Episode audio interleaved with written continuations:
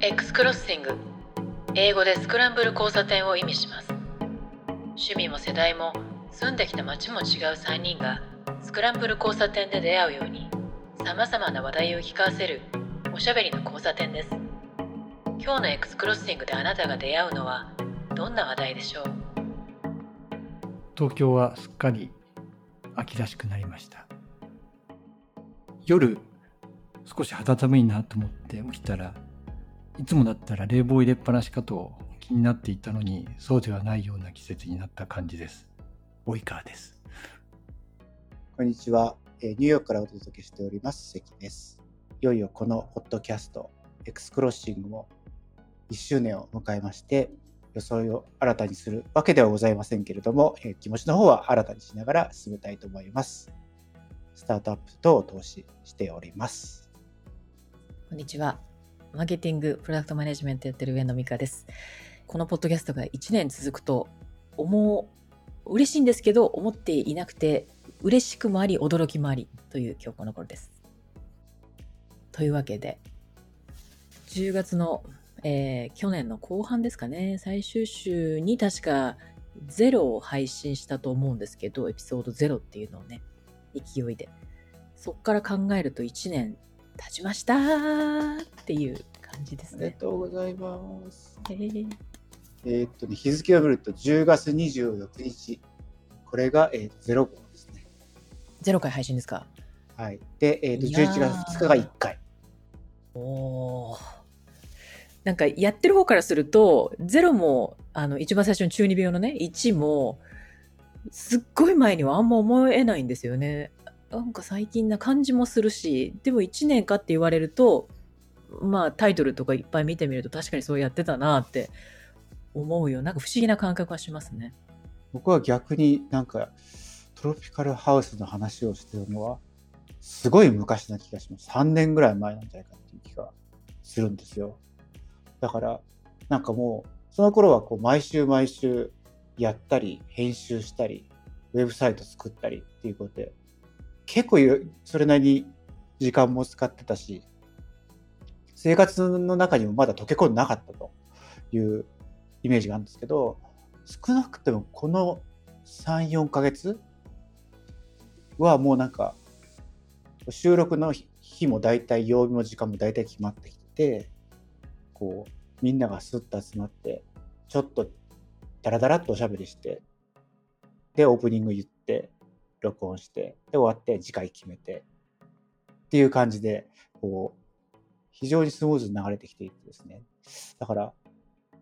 なんかあれだけギクシャクしてこう試行錯誤してたのはすごい昔に感じるっていう、そういう、そういう意味ですごい昔に感じるって感じです。流れがね、流れとか、ルーティーンというか、そういう感じにはなりましたね。なんかそれも、しなきゃしなきゃやんなきゃやんなきゃっていうよりは、自然に、あ出したいから出そうかなとか、そういう自然にできたのが、がいい感じですね。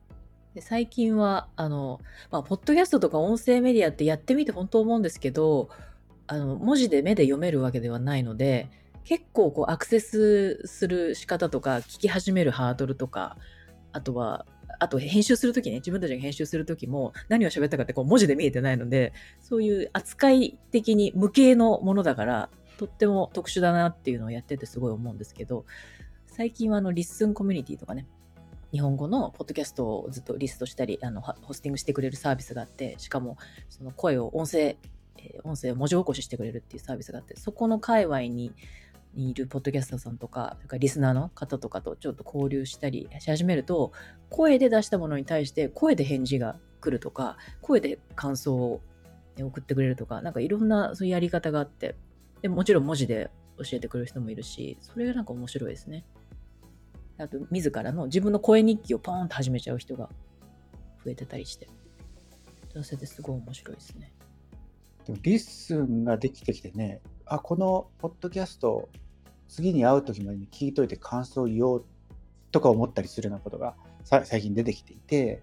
そしてね、リッスンでやると、つい斜め読みしちゃうんですよ。うん。だから、本当だ聞聞いたら1時間とか40分かかるやつとかっていうのを、こう、リッスンの書き起こしと斜め読みすると、7、8分で読めちゃうじゃないですか。だからそれをなんか読んじゃって、ちょっとずるしてるなと思いつつも、一回だけちょっと話を聞いて、こう、話を合わせようっていうとちょっと言い方変ですけど、なんかまあそういうような時とかにやっぱり使っていてですね、なんかこう、ツールも進化していくと、やっぱり聞くことによって得られるその共感とかみたいなことを大事にするんだみたいな話をしつつも、なんか1日24時間で時間もなくて忙しいからちょっとズルして読んじゃおうみたいな、そういうのもちょっと最近生まれてきていてですね、あのいろいろこれからああいうその書き起こしが簡単にできるようになってきた、そのジェネラティブ AI でできるようになってきたっていうことが生活とかですね、その体験というよりどっちかっていうとユーザーのこう、リアクションとか変えてきちゃうのかなみたいなことは最近思ってますね。自分を振り返りつつ。なんか音声もありつつ、あの文字起こしで文字が読めるっていうのは両方は、あの人によって情報の摂取の仕方とか、親しみが湧くやつとか慣れてるやつとか、こっちの方がいいよっていう人いっぱいいると思うんですよね。音で聞くのが早い人もいれば、心地いい人もいれば、文字で読む人のが心地いい人もいたりすると思うんで、なんか両方の手段が提供されてるから、いいんじゃないですかね。で、時間とかその環境によって音出せない時もあったりするだろうから、文字斜め読みでも全然いいと思うし。私、この間、その平日会議っていう、ポッドキャストで、佐々木優さんが言及してくれた時があって、で、その部分が文字起こしされてるのと、そこから再生できたりするので、あの、パーとか見た時に、あ、どこなんだろう、どこなんだろうと思って、パッと文字で見て、あ、ここで言ってくれたんだっていうところからま再生したんですよね。ですごいその取り上げてくれたのとか、あの何かを感じて言ってくれてるっていうのがものすごいうれ嬉しかったのでで、そこを聞いたりとかして、で、それで前後をまた聞いたりするんですけど、ああいう手段がたくさんあるっていうのは、今までのポッドキャストの聞き方とか、なんか情報の探し方に新たな選択肢が加わってるようで、すごいいいかなと思いますよね。やっぱり音声ってその体験としての質が随分違うんだなっていう気がするんですよね。その僕もさっきその文字で情報を摂取するみたいな感じの動きをしてるんですけど、情報摂取しようと思った時にやっぱり文字とかでこう見た方が早いとかっていうのがあるんですけど、話したりこう面と向かって会ったりとかするのって体験が違うっていうのは結構あると思うんですよ。そのビデオでこうやってももちろん音声よりだけよりはいいんですけど、実際に会うとさらに違う空気感とか、一緒に場所にいる感覚とか、音先ほどね、その音声で、この人がそのあることについて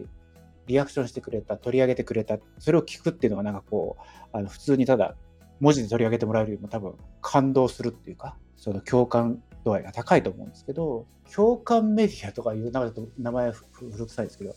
やっぱ共感したいとかそういう、えっ、ー、と、人間の情の部分に訴えたいみたいな時っていうのはこういうそのよりこう音声とか体感そのハプティックとかなんかそういう方が多分より良くてなんか僕僕がさっき言ったように情報を摂取するとかっていうとやっぱり情報の効率的な摂取みたいなことを考えた時にやっぱり文字とかいうのがやっぱりすごい効率良かったりするんでなんかそういうなんかインプットの仕方アウトプットの仕方したいことによって違うんじゃないかなっていうのはちょっと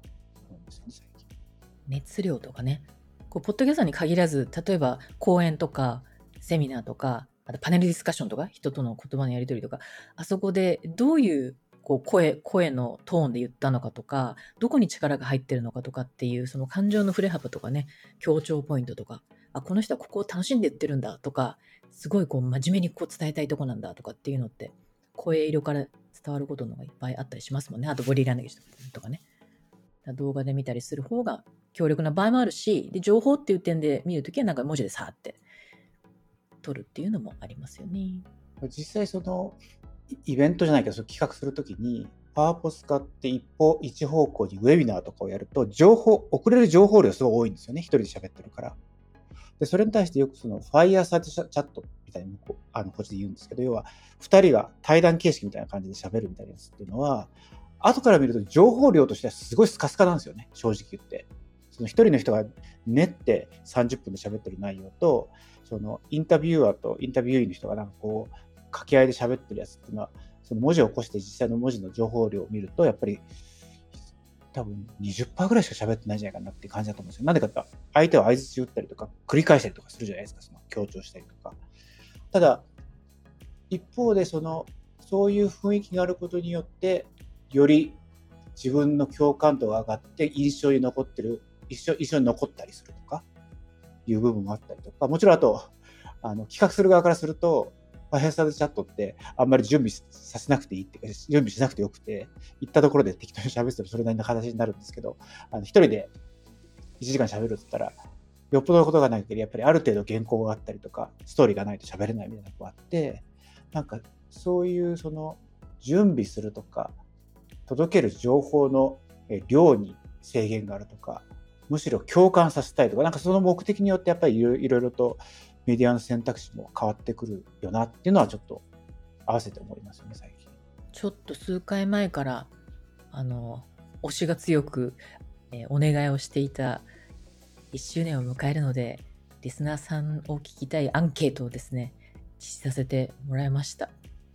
で、いくつか回答をいただいたので、ちょっとそれを共有しつつ、ネタに話してみたいななんて思います。いや、本当ね、答えていただいた方々、本当にありがとうございました。時間を使っていただいてね。ありがとうございました。ありがとうございました。これを見ると、だいたい、えー、7割ぐらいの方は、エクスクロッシングを知ったきっかけはソーシャルメディアということですね。私か関さんか及川さんのソーシャルメディアかなっていう方が多いですね。ポッドキャスト、私も他の面白い番組とかなんか聞いてるやつをどっから知ったかなって考えると、やっぱ知り合いとか紹介とかそういうのが多いかなとは思いますね、確かに。でも検索エンジンで知っていただいたって方もいらっしゃいましたもんね。一人だけいらっしゃるんですよね。うん。一体どういうキーワード？検索エンジン、そうなんですよ。何を検索したら我々が引っかかるんだろう。昔、あの USJ の回で話しまくったパワーアップバンドあるじゃないですか。あの、パワーアップバンド分解とかって自分でもう一回入れたら、かなりの上の方にエクスクローションが出てきたことがあって、ちょっと自分で弾いたんですけど、あれ？みたいな。そうか。なんか、予期せぬところで。そうか、検索の場合、検索の場合、ポッドキャストっていうより、そのエピソードでまず引っかかるっていうのがあるのか。うん。そうなるほど。じゃあ、ネクスクロッシングのウェブサイトに、あの概要を含めてタイムラインで書いてあるんですよね。で、その文字を検索し、あのクロールしてるのかななんて思ったんですけど、そうですね。音声から抜けしてるというよりは。ああ、じゃあこれ普通の SEO とかと一緒ですね。やっぱり強力なコンテンツが1個あったら、まずそのページだけが見に来て、で、面白そうだから他のページも回遊してもらって、で、サブスクライブするみたいなっていうのが、なんか、まあ、関さんの方が専門家だと思うけど、オウンドメディアとかでやるパターン、まあ、美香さんも専門家ですね。だと思うんで、同じような動線があるってことですね。まあ、言われてみれば当たり前ですね。だからその文字、まあ、文字起こしじゃないですけど、書いておく、あれは自分たちのためにやってるんですけど、話してる内容がわかるとかね。だけど、そっか、検索エンジンの対象、クロール対象になるのかっていうのは、一つ効果はあるのかもしれない。それ怖くもありますよね。ポッドキャストとかって、まあ、なんか多少テキストで起こして、ツイッターとか、まあ、X とかで流すと炎上しちゃうかもなっていうやつも、あまりそういう恐れがないから言いたい放題できるのが、まあ、文字起こしになってそこの部分だけが検索エンジンで引っかかり、まあ、良くも悪くもバズるっていうのは、まあ、いい効果かもしれないけど一方でちょっとなんか音声だからの言いたい放題感が薄れるかもしれない危険性はあるかなと思いましたね。で今ポッドキャストの音声もその AI でね、全部この学習データに多分きっとなっているんで、関さんこの間言ってましたよね。このポッドキャストで、ここの、ここの回でなんか喋ってるんだけど、どこかわかんないから探してっていうふうに、ビングでしたっけ？なんか言ったら、そこをバコンってちゃんとピックアップしてくれたっていうのあるから、テキストに起こしていなくても、音声がもうすでに、その、学習されているから、検索できちゃうみたいなね。多分 YouTube ってね、その、もともと、こう、中に入ってる言語とかって検索対象にな少なくとも YouTube 内ではなってますよね。要は YouTube って結構その似たようなコンテンツできたりするっていう時に当然中に入ってる文字とかその音声とかそういった内容そのもので、えー、と関連付けってしてるんですよね、きっと。クリックとかそういう、その人のビヘイビアじゃなくて。もしそうだとすると、そういうデータがあって、それがね、バードとか、OpenAIB みたいな、そういうところに行けば当然、そこからデータが吸い上げられるというか、いうことができるんだろうなと思いますし、結構アメリカの有名なポッドキャストの中で聞いたえー、とフレーズの部分を、えー、とこういう内容を喋ってたと思うんで、えー、とそこの部分を引用してくださいってバードに言ったら引用してくれる。バードか。うん。Google は、なんでかと、ポッドキャストって最近のやつだから、OpenAI ってまあ最近まで、あの、2021年以前のデータしかないってことになすので、あの知りませんとか、ね、先週のポッドキャストの内容とか知らないわけじゃないですか、OpenAI は。でも、バードは一応知ってるということで、ちゃんと知ってるってことが分かるように、あの、さまってきた。なんか OpenAI もね、その、マイクロソフトの Bing の、えっ、と、最新のクロールデータとかを、えー、と使使うので、もう古いデータだけじゃないとななるのかなとか言ってたと思うんですけど、ちょっと軽く口を滑らせた内容とかが、 generative AI を経由して出てくるという未来は、未来ではなくなってしまったという、そういう状況です。結構ね、文字を、この音声メディアを、音声コンテンツを文字起こしするかしないかっていうのも、ポッドキャスターさんの中でもいろいろご意見があって、あの、クロール対象にももちろんしたくないから、文字起こししないと。したくないし、検索対象にもしたくないっていう人もいるし、あのむしろ知ってほしいから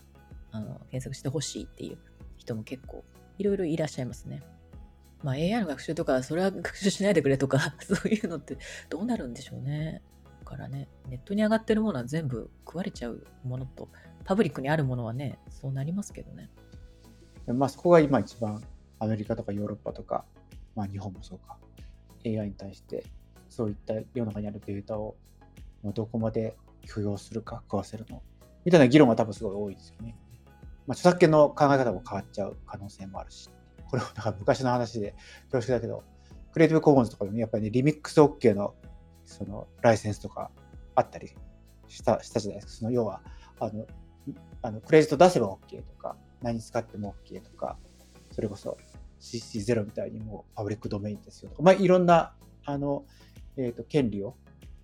あらかじめこう宣言できるんですけど、まあ、その中でリミックス OK っていうことは、そのコンテンツを変えてもいいです。で、でリミックスしたやつを例えばコマーシャライズしてもいいですよとか、ノンコマーシャライズですよとか、まあ、いろんなそのアトリビュートつけられるみたいな感じに、まあ、なったんですけど、こういう用途だったら使っていいですよっていうのをなんか、より明示していくのかなという気がしますよね。だってぐね、ある意味検索エンジンのインデックスもインデックスして検索結果出すってことはすでにあの食ってるものを再表示してるわけじゃないですか。だからそういう意味で言うともうあの検索についてはまあ多分メリットがあるからですよね。許すっていう感じになってるわけだけどそれで、えー、インデックスじゃなくてコンテンツそのものを作られるっていう時にどこまで許すべきかっていう議論が多分こうされていてですね。多分そこの中でさっき言ったそのすでにクリエイティブコンって15年ぐらい前に議論されていたまさにそういうあのどんなアトリビュートつけますかっていうのはある意味コンテンツを作った人の思いとかでもそれをどう強制するのかどうあの足はするのかとか途中で気持ち変わったらどうするんだとかなんかそういうようなことをどこまで法律でできるのかどこまでテクノロジーでできるのかななんかそういうあのところはまた試される。時代なんだろうなって思いますけどね。でも今までもそういう議論でずっとされてますもんね。学習に使うかどうかは画像の世界では前話してたんけど Adobe の Firefly っていうのが Do not train かなっていうタグをつけることによって学習対象にしないでくれっていうことをメタタグの中に宣言できるようにしてクリエイターの保護を打ち出してるんですね。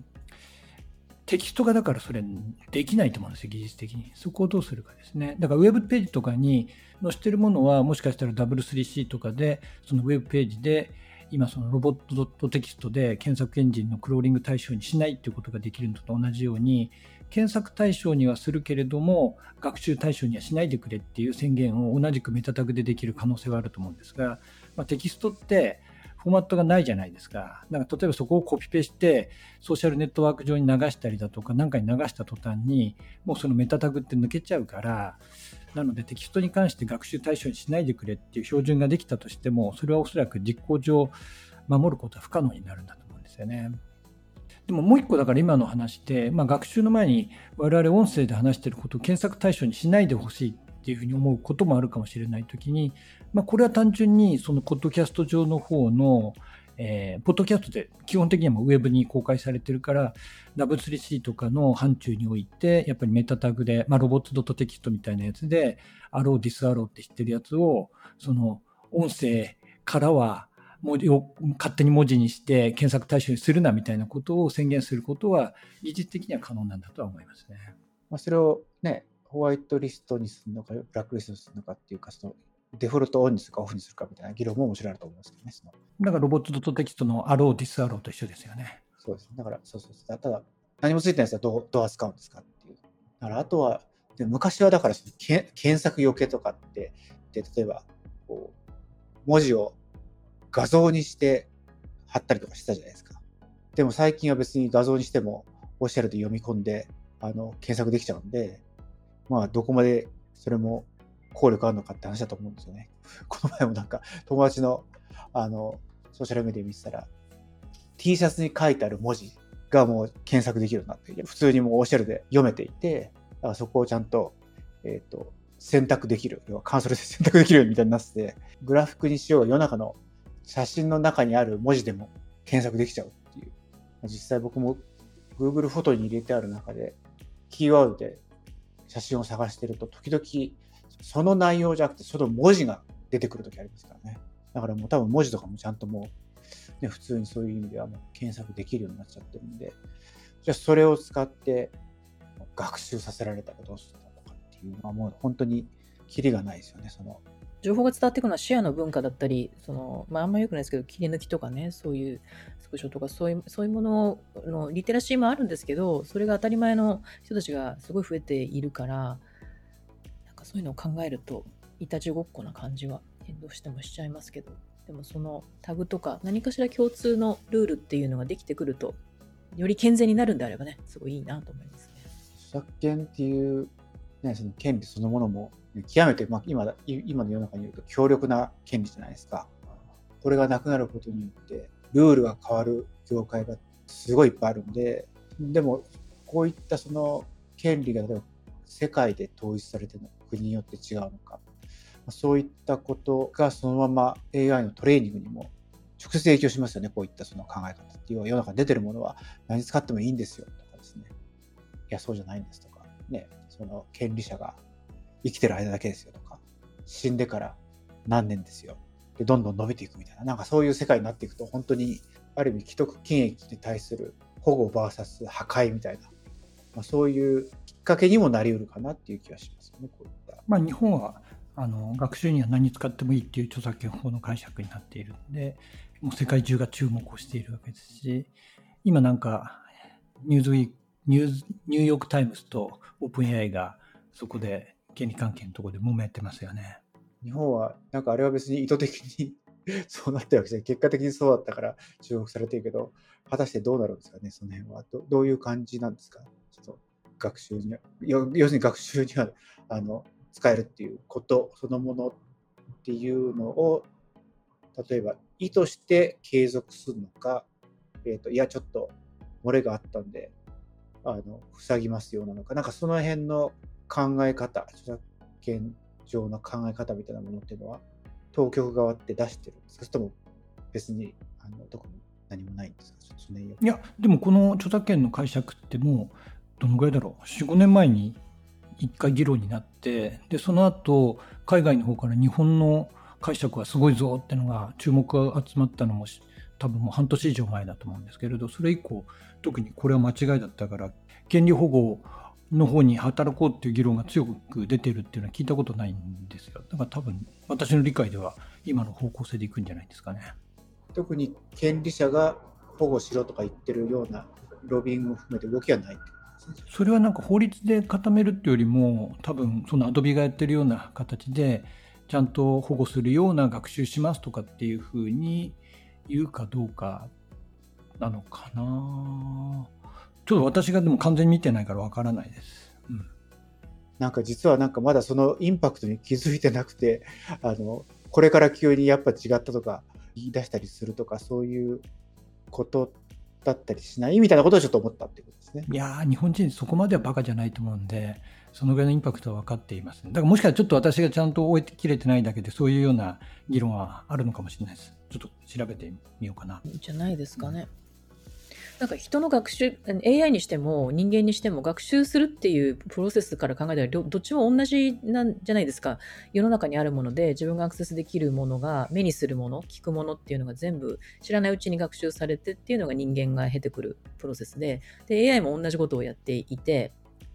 で公にアクセスできるものを学習学習するのはいいよと。でそこから先にそれを影響を受けてアウトプットするところっていうところがまた全然あの切り分けて考えるべきだよねっていうのが法律でも言ってることであるしあの人間の中で創作活動とか考えると影響を受けないでアウトプットするものってないと思うんですよね。ほぼ。無の状態全くの無の状態からってないと思うし影響を受けないことっていうのはできないと思うんでなんか同じ仕組みなんだけど機械がやるとすごい問題になるんだなっていうのはなんかすごい複雑複雑ですよね。で、それが影響を受けてるんだけど、そのジェネレートされた絵にしても画像にしても、もう明らかに似てるっていうところが、オマージュと言っていいレベルなのか、単なるコピーなのか、それがそれが大大量生産されちゃうってところの、その、そこのね、あの、ハードルというか、なんか複雑ですよね。だからやっぱりその、ね、学習、人間が学習するとかって言っても、その、まあ、人間ができる範囲のまあ、常識の範囲だったらいいけど、その常識の範囲を超えたところに例外規定が設けられることって、まあ、それなりにあるじゃないですか。だから例えば、ジェネティブ AI だとそれが、えー、とすごい数、すごいスピードで作れちゃうみたいなところってやっぱり例外的な考え方とかだと思うし、ちょっとこの例がいいかどうかわかんないですけど、よくあのカジノとかで、時々あの、何でもかんでも完全に覚えられる記憶の人いるじゃないですか。で、そういう人が例えば、あのブラックジャックとかで、要は全部覚えるのはダメですっていうなんかルールがあるんですね、確かね、カード。でもあれって普通の世の中の人、あれって世の中の人のほとんどが、えーと、普通に出てきたカードをずっと覚えていくことができないっていうのが前提だから、全部覚える人は例外ですって言ってるわけですよね、きっとね。でも、現には実際にはそういう人はいるわけじゃないですか、そこそこ。要するに出てったら、あのあと、えっ、ー、と、えー、8のカードあと何枚しか残ってないとかってやっぱ分かる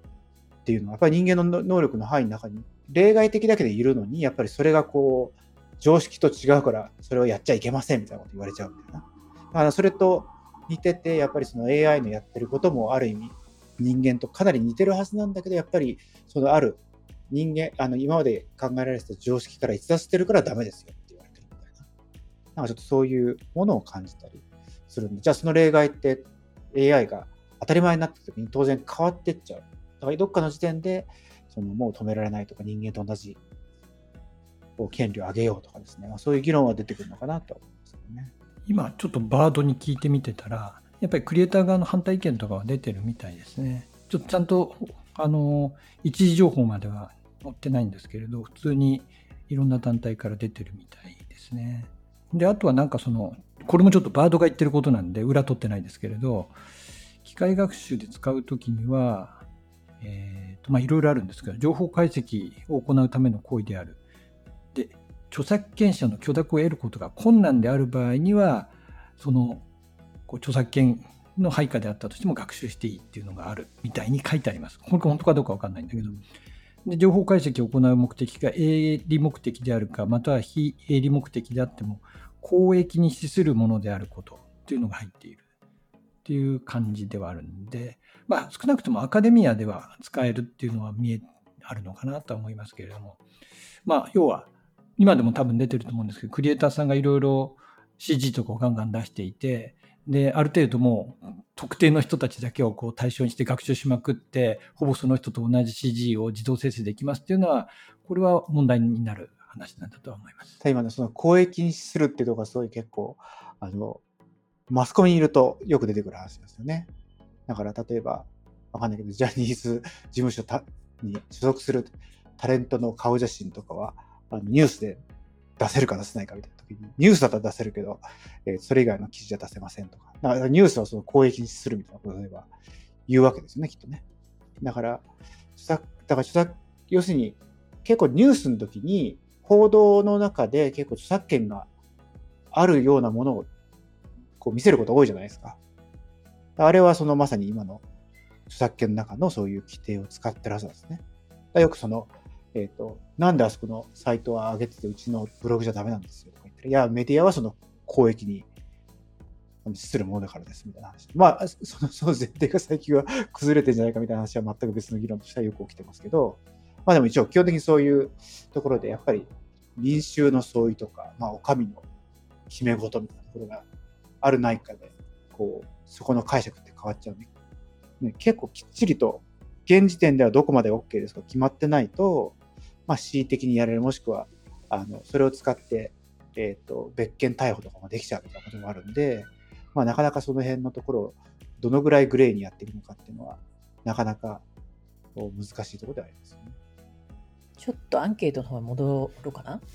これ、いや、本当聞いていただいてる皆さんの姿というか、あ、こんなにいろいろ多様なのねっていうのが分かるのがたくさんあって、あ、その前に、まずね、このポッドキャストのホスト3人を知ってましたかっていうのは、圧倒的に及川さんを知ってる方が多くて、で、私と関さんは知ってる知らなかったら半々ぐらい圧倒的ってほどでもないですよ。圧倒的ってほどでもないですよ。圧倒してます。圧倒的でしょ圧倒してます。圧倒してます。圧倒でしょいや、圧倒的ってなんか5倍とか10倍じゃないですか。これせいぜい1.5倍とかそんなもんですよ。いや、2.5倍でした。2.5倍、2.5倍。そうそうそう。うんって高いなっていや、そんなことないですよ。え、ちょそんなことない、そんなことない。数字言うとちょっと僕らのサンプル数が少ないのバレちゃうから言わないけれど、だってこれ1.5倍じゃないですか、いや、だって僕と美香さんは、えーと、知らなかった人の方が多いんですよ。そうそうそうそうそうそう。あまあ。それに対して岡井さんは知ってる人が知らない人の2.4倍ぐらい。だからまあ、ね。え、このぐらいってそういう見方するのが正しいんだけ？ど違うでしょ？どういう人たちかなっていう。ただまあ知名度っていう、いや、だからこれは要するに、ね、知ってるか知らないかって別に、あの、それはやっぱり、及川さんね、その、いろんなメディアとかでお名前が出てるんで、それは別に全然いいいいじゃないですか、その、それは事実として、多分知ってる人があの多いっていうのは多分それが普通で、なんか、逆に僕とか美香さんが及川さんよりも全然大きかったりすると、なんかすごい偏ったそれそうね ユーザーベースなんだねって思うから、まあ、そういう意味では多分これはなんか割と普通なんだなと思うんです。そうですね。でね、もう一個であの、視聴プラットフォームを教えてくださいっていうのがあって、えっ、ー、と、Spotify とかね、Apple Podcast なんですけど、これ1位は Apple Podcast で、まあ、36%の方で一番多いの、ああ、なるほどって思ったし、よくあるんだなと思ったんですけど、2位が Overcast なんですよね。これがまたね、うわこう、2というか、あのこだわってる人多いなっていうか、ポッドキャスト聞いてんだなっていう人が多い印象があって、多いな。で、3位が、えー、21%、Spotify ですね。面白いですね。僕は自分で Apple Podcast で聞いて Google に変えたんですよ。で、Google に変えた理由は、家の中のスマートスピーカーが知らないうちに、えーと、Alexa から Google に変わったんですね。今 Google ばっかなんですけど、だからあの家でも Google Podcast で同じアカウントで引き継いで続きを聞けるかもと思って変えたんですけど、実際は僕はその歩いてる時みたいになんか画面が見えない時以外は、ポッドキャスト聞かないんですね。だから家に帰ってポッドキャスト聞いたこと一度もないんで、結局これを変えた意味がないと思ってるうちに、Google ポッドキャストが、えー、と配信になると聞きましてですね、これがどうしようかなと。あの YouTube ミュージックに移行されて、えー、そっちにリストされるっていうことなので、YouTube で聴けるようになるっていうのは私はすごい便利だなというか良かったなと思うんですよ。Google Podcast なくなるのなくなるのでディスコンなのは全然いいんですけど。で、その移行先が YouTube ですって聞いたときに、おいいじゃんって正直思ったんですよね。自分がまあ、ほぼ毎日というか、アクセスするアプリなどもあるし、YouTube をラジオ代わりに聞くことはすっごい多いので、あそれでこうアクセスしやすくなるっていうのはね、よりいいなと思いました。一方で視聴プラットフォームに YouTube が入ってなかったっていうのは、それって、えっ、ー、と、今って YouTube でポッドキャストは聞けないんですか？なんか全然さっき意識聞けないですね。で、あと選択肢に入ってないのと、ポッドキャストっていう点では、これ YouTube 上で聞けないから、ないと思います。今後は聞けるようになるってことですね、そういう意味で言うと。今みたいにあの。そうそうそう YouTube ミュージック上でって、あの、Spotify と同じような感じじゃないですか？あの音楽も聴きつつ、ポッドキャストみたいなカテゴリーができるんじゃないですかね。なんかそういういくつか多様性があるアプリケーションとかを一本化していくっていうのはいいんですよ。で、何言いたいかというと、Google Podcast を使っていたんだけれども、最新のはわかんないんですけど、Pixel Watch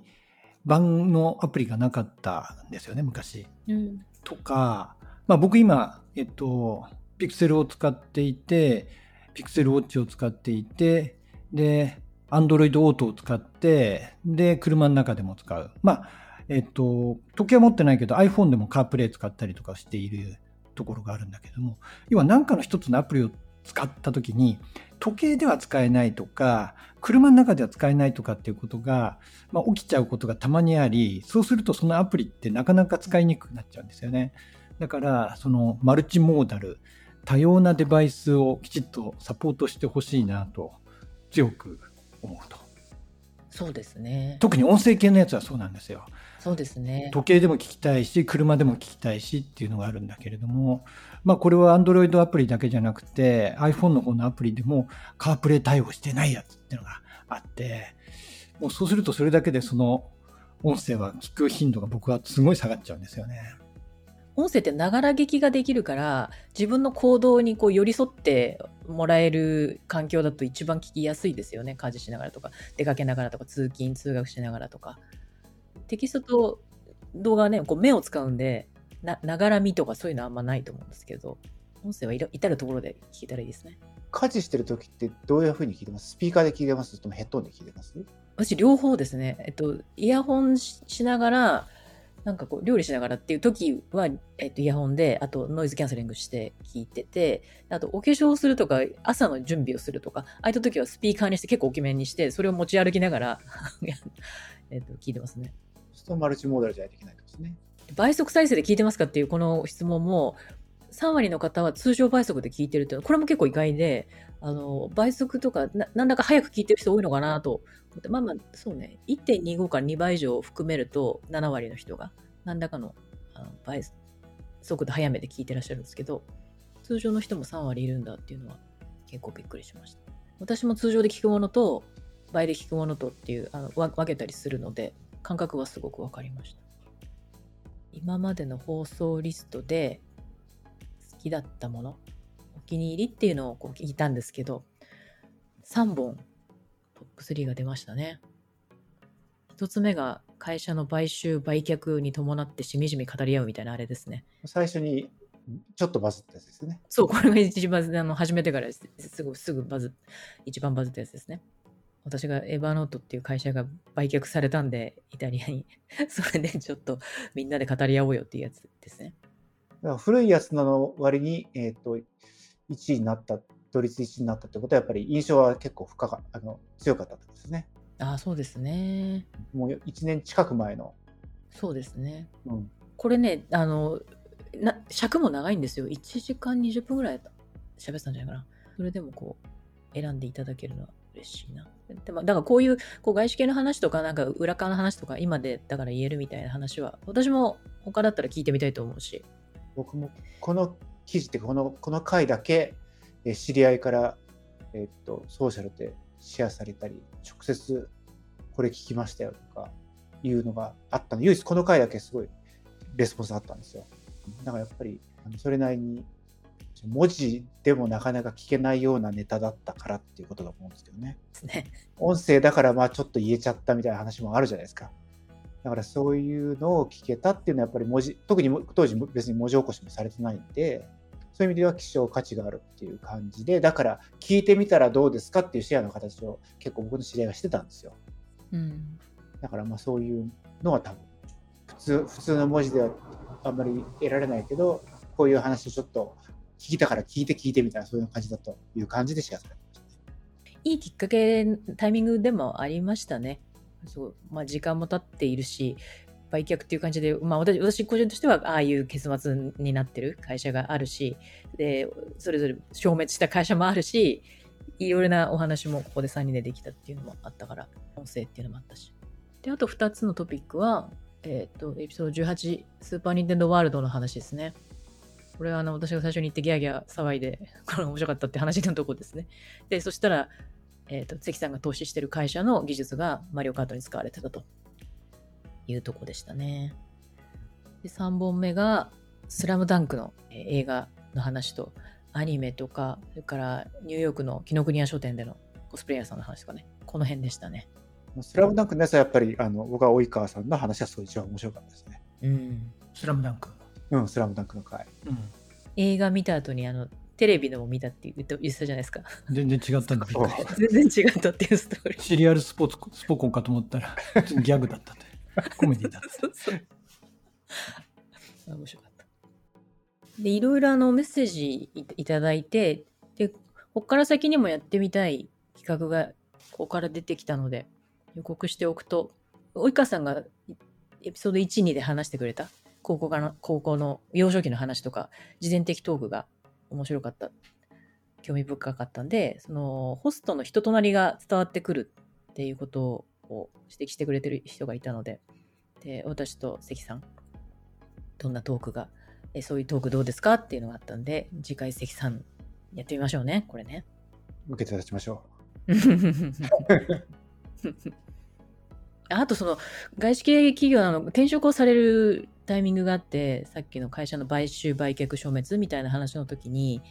えっとそこの内話した私が話した内容がこうその方の境遇と一緒になって共感しましたっていうコメントもあって、あの、私は全然意図しないとこだったんですけど、あ、こういう受け取り方をしてくれる人がいるんだなっていうのが逆に嬉しくてですね。よかったですね。とっても。だから何か、あの、自分たちが喋ったことが他の人たちにこういう受け取られ方をしてて、全然違う視点から受け取られることもあると思うんですそれもクラス、クロスシング、シングしてると思うんですけど、あのそういうのがすごくあの伝えてくれたり私たちが知ることができるととっても嬉しいですよね。なんで、まだまだ、あの、アンケートオープンしてるんで、あ、そうですね。うん、いろいろ出してもらったら。はい、ぜひお願いします。あの概要欄にリンクを置いてあるので、そこからぜひお願いします。皆さんの、皆さんを教えてください。X クロッシングのイベント、オフラインでやったら関心ありますか？オンラインだったら関心ありますかっていうのがあって、まあ、全く関心ない人っていう人が全体の3分の1弱くらい。で、それ以外はもう参加希望の人、それから、えっ、と、関心ありっていう人はやっぱり3分の2ぐらいなんでですね、まあその積極的にやりましょうって言った時にすぐにこうなかなかできないと思うんですけど、我々としてもタイミング見計らって考えてもいいんじゃないのとはちょっと思いましたね。あの裏話するとこのこの設問は関さんがドーンと入れてくれてですねあうちイベントやるんだって私はびっくりしたんですけどイベントっていうか、あのオフ会って意味ですよ。あの要するにねそうイベントって言うとしたらですけど、オフ会ってなんでオフ会って言うんですかね。えーとオンラインでみみんなみんなでオオンラインで会うじゃないですか。だからオフラインで会いましょうって言って、オフラインのミーティングをオフライン会議、オフオフオフ会です省略されてったんですかねオフはオフラインの意味ですね。ってことはそれを示唆してるのにオンラインのオフ会やりたいですっていうような質問があるわけですよねこれは。いや、だから、だだからイイベントについて興味の具合って聞いたんですよ。まあわかります。でもイベントっていうとなんかせあの美香さん考えたみたいにイベントっていう感じでいやそうじゃなくてオフ会の意味ですっていうふうにその本意が分かった時にはえってことはオンラインのオフ会やりたいっていうなんか自己矛盾を挟んだはらんだでだれた岡さんのこの指摘ツッコミするのにごめんなさいごめんなさいすいませんすごい嬉しそう。